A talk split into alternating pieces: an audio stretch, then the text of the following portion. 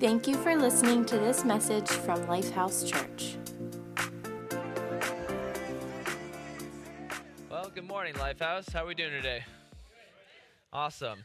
So it's so good to see you today. And in case you don't know who I am, uh, I'm Pastor Erik. Uh, I am the campus pastor at our Lifehouse Church East Shore campus, uh, and it's it's going great over there. It's we're we're gathering every Thursday for Bible study, just having a time of connection and interaction with God's Word. Um, some people uh, come and they haven't even heard of God's Word before, so there's there's awesome things happening. Um, we just had our first uh, community event uh, with a do-it-yourself women's crafts thing, so I had no part in it. Um, I learned a lot through all that, but it was fun. We had 13 unchurched adults come, and uh, they just had a lot of fun. They got to experience God's presence, uh, just His love, His gentleness, His willingness to engage with people and just get creative. Uh, it was an awesome time that we, we got to connect with them. So there's a lot of stuff coming uh, in the future months. So be on the lookout on our Lifehouse page. Uh, you'll see on the East Shore campus if you go on the Lifehouse website, and there will be a list there of things that are happening. Um, and also, I ask for your prayers for divine connections when we're in this journey together because um, it's not easy. And your, your prayers make all the difference. Uh, when you pray for uh, these divine connections in the launch team, uh, in the abstractness, God molds something and it makes a reality for us. And we get to experience that firsthand. So we really appreciate all of your prayers. And we are going to be launching in the fall, uh, October 15th. So after October 15th, uh, we're going to be meeting regularly, uh, like a regular church service uh, every Sunday. So just uh, keep us in your prayers, just for the, God to move in that. So we've been in this series, uh, "In God We Trust." Uh, those four words, I wish every American citizen came out of their mouths. That in God we trust. Those four words are found on our money, our currency. That w- and this was actually put into law in the 1950s by President Eisenhower to remind us that our values, no matter what we face as a nation, we will put our trust in God first. But over the years, it's drifted further away from it in God we trust. And it became a huge problem as a result. We continually kept growing in national debt. In God we trust became in debt we trust. Amen. the U.S. national debt as of now is $31.4 trillion. Not a million, not a billion, or a cubillion. $31.4 trillion. That's a lot of money. I mean, I think of all the food you could buy with that. Yeah? Buffet Sundays every day for the next 55 billion years. I don't know. think of all the traveling you could do. Uh, go any place you want for all your future generations. You have a stacked retirement for your family. But let's say that this family owes 31.4 million, excuse me, trillion dollars. They would all owe all this money, which would be inherited by their children and their children and their children's children and their children, so on and so forth. Generations of owing this money of $31.4 trillion. And can I give you some numbers? Just uh, the, the average American household has a student loan debt of $58,112. That's student loan average per household. Credit card debt, $14,241. Uh, auto loan, 31,142. And of course, you have your mortgage if you want to live a good American life, $202,454. So you take the average of all of that, you get the average of $158,000. Excuse me, $158,209. Gotta make sure that's precise. per household. Every household averages $158,000 in debt. That's not something to celebrate as a nation or household. It's not like every quarter of the year we get a team of guys together and just to report out every quarter how much more debt we added to our reservoir. I mean, can you imagine if that played out? All right, guys, how'd we do this quarter? Oh, well, we got an extra $20,000 in debt this uh, quarter. Woohoo! Uh, good job, team. We did it. if they're sane, they wouldn't say something like that. He's like, what happened? Why, why, why the huge loss in our company? Because now they have to make up a lot of ground to get back on track. But we live in a country that wants more and more. You never have enough time, you never have enough resources, like food or transportation, never enough house, never enough entertainment or social media. We want so much more all the time that we don't even celebrate what we do have. It's never enough. And how does it feel to perceive that you never have enough? You're always striving for the next best thing. And we're all familiar with this feeling the feeling of falling behind. You can never quite catch up to where you want to be in life or what you want in life. You're pulled in one direction when you want to go the other way. Something is pulling the strings in our lives, controlling our way of life. And it's a little known fact, perhaps, that slavery very much exists today. I looked it up, and as of today, 50 million people are owned by somebody else. 50 million people. Someone else controls their time, their resources, their hopes, and their dreams. 50 million. And that's how slavery is. It's not too different spiritually speaking. We can be slaves to all sorts of things, and money is just one of them. Our main passage today is going to be uh, Romans 6, starting in verse 12. In this passage, the audience is Roman believers who were under, under the dominion of Rome, under Caesar. They, everything was all about Caesar. They were slaves to Caesar. And so these believers in Rome had to understand grace in this new birth that they have. So let's pray over the word before we dig in. Uh, Father, we just thank you so much that your word is pure, that your word is uh, everlasting, God. It has the power to save, it has the power to redeem, God. And God, I just pray that your word would be uh, spoken uh, loud and clear, God, that into every heart, that you would speak into their hearts, God, and unveil uh, your glory, unveil your truth in their hearts, that they may be forever changed in Jesus' name. Amen. So, starting in Romans chapter 6, verse 12, it says this Do not let sin control the way you live do not give in to sinful desires. Do not let any part of your body become an instrument of evil to serve sin. Give yourselves completely to God, for you were dead, but now you have new life. So use your whole body as an instrument to, to, to do what is right for the glory of God. Sin is no longer your master, for you no longer live under the requirements of the law. Instead, you live under the freedom of God's grace. Well, then, since God's grace has set us free from the law, does that mean we can go on sinning? Of course not. Don't you realize that you become the slave of whatever you choose to obey? You can be a slave to sin, which leads to death, or you can choose to obey God, which leads to righteous living. Thank God. Once you were slaves of sin, but now you wholeheartedly obey this teaching we have given you. Now you are free from your slavery to sin, and you have become slaves to righteous living. Biggest thing we can take away from that from that passage is what you give yourself to, you become it becomes your master. What you give yourself to, it becomes your master. What are we saying when we give ourselves to debt? We are saying that the cost of this particular thing is worth it even if you do not have the money at that time. So you, you can ask somebody for money and they lend it to you. You can buy what you have your eyes set on as a result. Only thing is, now you have to pay the person who gave you money typically with interest. So now instead of saving up money to purchase it from your account, you spend all your time paying someone else back. Now you are no longer free financially, you are legally obligated to pay it back. When Adam and Eve were in the Garden of Eden, God told Adam specifically that you may freely eat the fruit of every, every tree in the garden, except the tree of knowledge of good and evil. If you eat its fruit, you will surely die. Was God being mean when he told him that he couldn't do that? No. It could be perceived that way, but it wasn't mean. He was looking out for him because he knew if he chose that tree, it meant death. And what happened next? Well, the serpent came into the picture. The serpent came and asked Eve, Did God really say you must not eat the fruit from every any of the trees in the garden?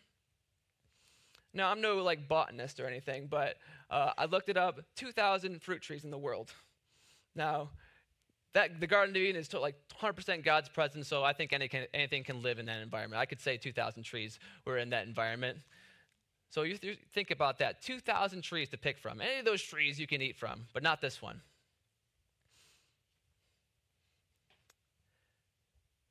That's a lot of trees to pick from.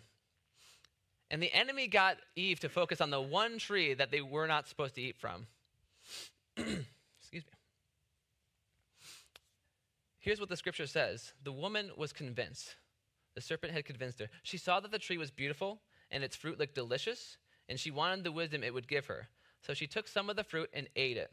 Then she gave some to her husband, who was with her, and he ate it too. At that moment, their eyes were opened, and they suddenly felt shame. So, what happened? Adam and Eve knew God's freedom very well in that garden. They could have eaten from any other tree there, but once Eve got focused on the tree, she was sold on it. She saw that the tree was beautiful and it looked delicious, and wanted the wisdom that it would give her. She was sold and gave herself away to sin. She exchanged the freedom she had in God's presence in order to gain something that wasn't allowed in his presence. And that was sin. Adam and Eve were in deep, deep debt, a debt that thousands of generations cannot pay back in full. God no longer owned them, they were owned by Satan, forever paying back a debt they could not pay back in themselves.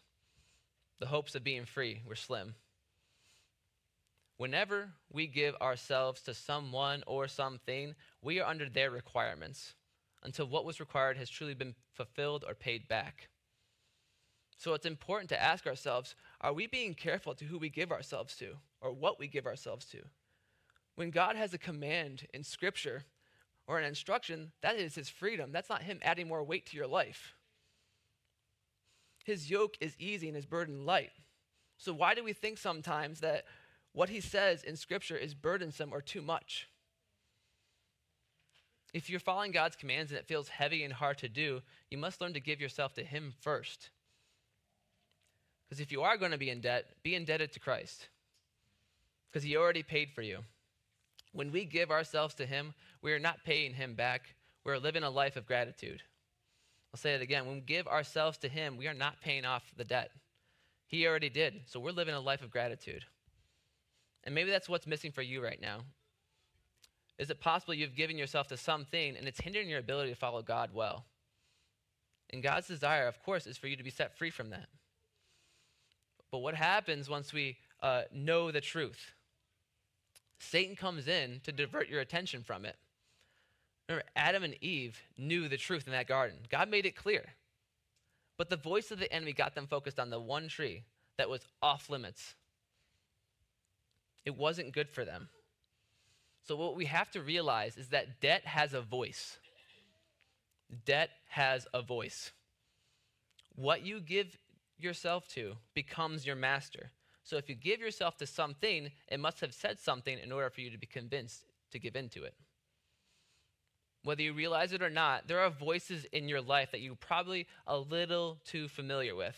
And no, I'm not talking about your mom's voice or your kid's voice or the radio. Not those voices. I'm talking about the things we sometimes think are simply normal. But do we ever question the origin of these voices? Does someone knock on your door and you just say, Come on in? Without asking, Who is it or who's there? Normally, you can tell by their voice whether they are welcome or not. At that point, you say, Either come in or please leave my property. when the unknown stranger is speaking at your door and you are just used to inviting them in time after time, it's no good. Jesus said, When he has brought out all of his sheep, he walks ahead of them and they will follow him, for they are familiar with his voice. But they will run away from strangers and never follow them, because they know it's the voice of a stranger. Take Eve, for example. She was healthy, she had a clear mind of God's voice and his freedom. She personally knew him, she was familiar with him. But Satan came one day, and quite possibly many times before that, even. Eve had treated the serpent like was, he was something to be trusted. But he was not for her, he was against her. He had asked, Did God really say you should you can't eat from any of the trees in the garden? And she tested him though. She had a good Christian woman response. She was like, Oh, that's not true. He actually said this. And she took that thought captive and threw it right back at him. This was her moment to shine and let God's word take uh, residence in that place. And that's in uh, Genesis 3, verse 3. Of course, we may eat fruit from the trees in the garden. It's only the, the fruit from the tree in the middle of the garden that we're not allowed to eat. God said you must not eat it or not even touch it. You're going to die or something. Serpent's like, You won't die. That's a little extreme, don't you think? You eat the fruit from a tree, you're going to die. Come on now, Eve. No, God knows that your eyes will be opened as soon as you eat it. And you'll be like God, knowing both good and evil. Now she was speechless. She didn't have a response like she did before. I wonder what she was thinking in that moment. Wait, God never mentioned that before, so are you saying I can know both good and evil? Like more than God? That's that's interesting. This was when she left let that voice in. That voice of a stranger. She didn't hold on to the truth. She was convinced there was something more for her outside of God. And when she took that fruit from the tree of knowledge of good and evil, Satan became her master. Why? Because what you give yourself to, it becomes your master. Everyone say, debt has a voice. This happens to us all the time. Thoughts flood our minds. Satan sees an opportunity to convince you, just like he did with Eve. And when you give up what God has said and open the door to the stranger's voice, he will own you. Think about it. Fear controls you because you give way for it. Anxiety can control you and call the shots in your life. Anger can control you. You listen to the voices of these things and treat them like they are trustworthy masters. But can I tell you something? You are actually in debt with them. They don't care about you, they just want you to work for them. You are convinced they make good masters. Debt has a voice. They promise you security by being fearful. They are promising you intellect by doubting everything. They are promising you safety in lack by hoarding everything. You are never going to pay them back in full. Without the voice of God, we are just prisoners to other things that would love to be our masters. When Cain was angry at his brother Abel. He had given way to these voices because he had justified that it wasn't fair that God would accept Abel's offering and not Cain's offering. But God said to Cain, If you do what is right, will you not be accepted? But if you do not do what is right, sin is crouching at the door. It desires to have you, but you must rule over it. What's been controlling you? Have you identified the thing calling the shots in your life? It may not feel like captivity, it may even feel like it's the right thing, just like Cain thought. But he was wrong, and God told him exactly what he needed to do to rule over it. Have we become more familiar with the enem- enemy's voice rather than God's voice? If you listen to an enemy more than God, doesn't that make you friends with the enemy? I want to encourage you to really identify who's calling the shots who or what you're in debt with spiritually, whether that be fear or impatience or whatever. You cannot pay yourself out of it in your own ability. You need new ownership. Thankfully, Jesus brought, bought us back from these things that put us into debt. He paid your debt off in full for your lifetime. And you may be asking at this point, Pastor Erik, are you saying that debt is sin? No, I'm not saying that. In terms of finances, not necessarily. Because debt is not always bad in itself. But debt that wasn't planned out or thought through is not a good thing. Anything can happen. If you know the cost and what it will take, I think a lot of good can come out of it. Jesus said, Don't begin until you count the cost. For who would begin construction of a building without first calculating the cost to see if there is enough money to finish it? Otherwise, you might complete only the foundation before running out of money and then everyone would laugh at you. They would say, That's the person who started the building and couldn't afford to finish it. For the person in this example, maybe he was purely going out of pocket, and he realized he just didn't have enough money to do what he needed to do. But on the other hand, let's take this guy, let's say this guy took out a big loan to complete the project. And it's not shameful to finish what you started, but he underestimated how much it would cost for the first time. Now, the second, hopefully, he's learned that he needs to count the cost, what he actually needs to finish it. He has learned that he has to count the cost before making any major decision. And successful business people will do that.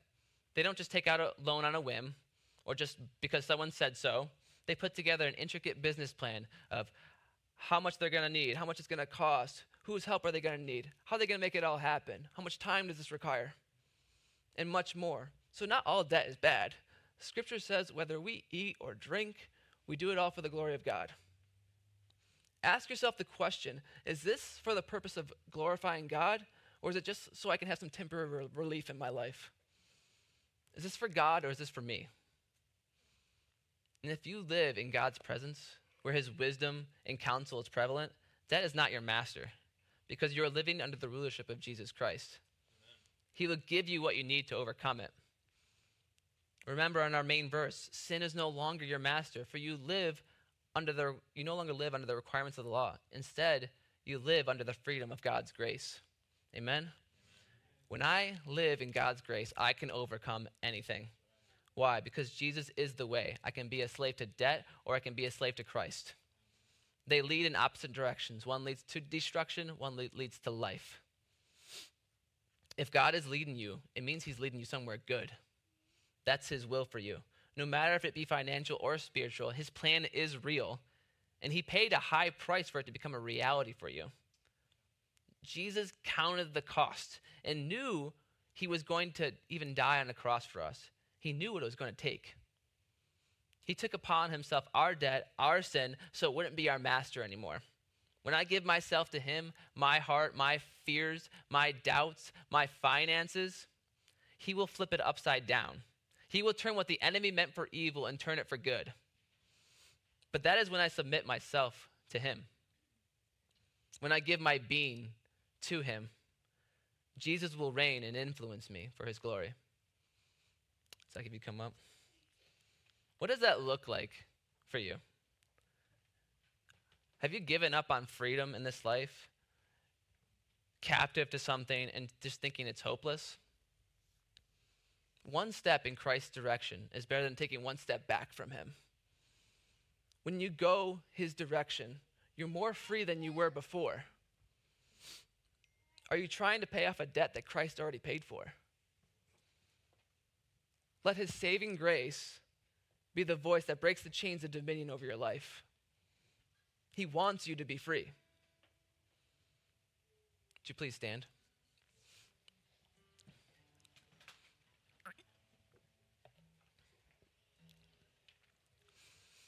Is it clear now that whatever you give yourself to becomes your master? You give them a part of your life to them, and they call the shots. And the master has his own way and, and voice to keep you enslaved. But there's a better voice, a pure voice, gentle and true. He is Jesus Christ, the one true Lord and God. He was designed to be your Savior, the one who paid off all of your debt. He gave Himself for you so you could give yourself to Him. Who doesn't want Jesus as their good shepherd? Where He leads, He always leads into freedom and redemption. So if you are in financial debt, don't worry. Trust in God. Remember, it's in God we trust, not in debt we trust.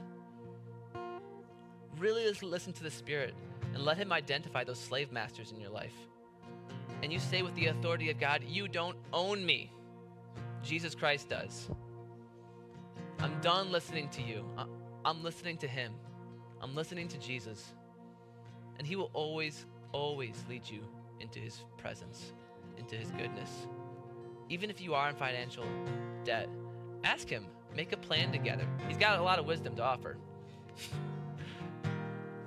Make that plan together and stick to it. So we're, we're going to close with a song. And really declare this over your life. Let it, let it be true in your heart and speak it. Believe that Jesus truly does set you free from debts and wants you to go into even deeper freedom with him that there's nothing you can do by yourself, let me let's admit it. Doing life alone, it's burdensome, it's weighty, it's hard. You need others. You need Jesus, his fellowship, to really live in freedom. Let him speak to you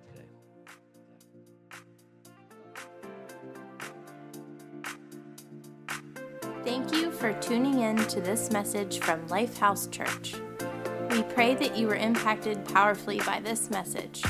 If you have been personally affected by our ministry and you would like to partner with us as we love God, love people every day, visit our website at www.lifehousecog.com.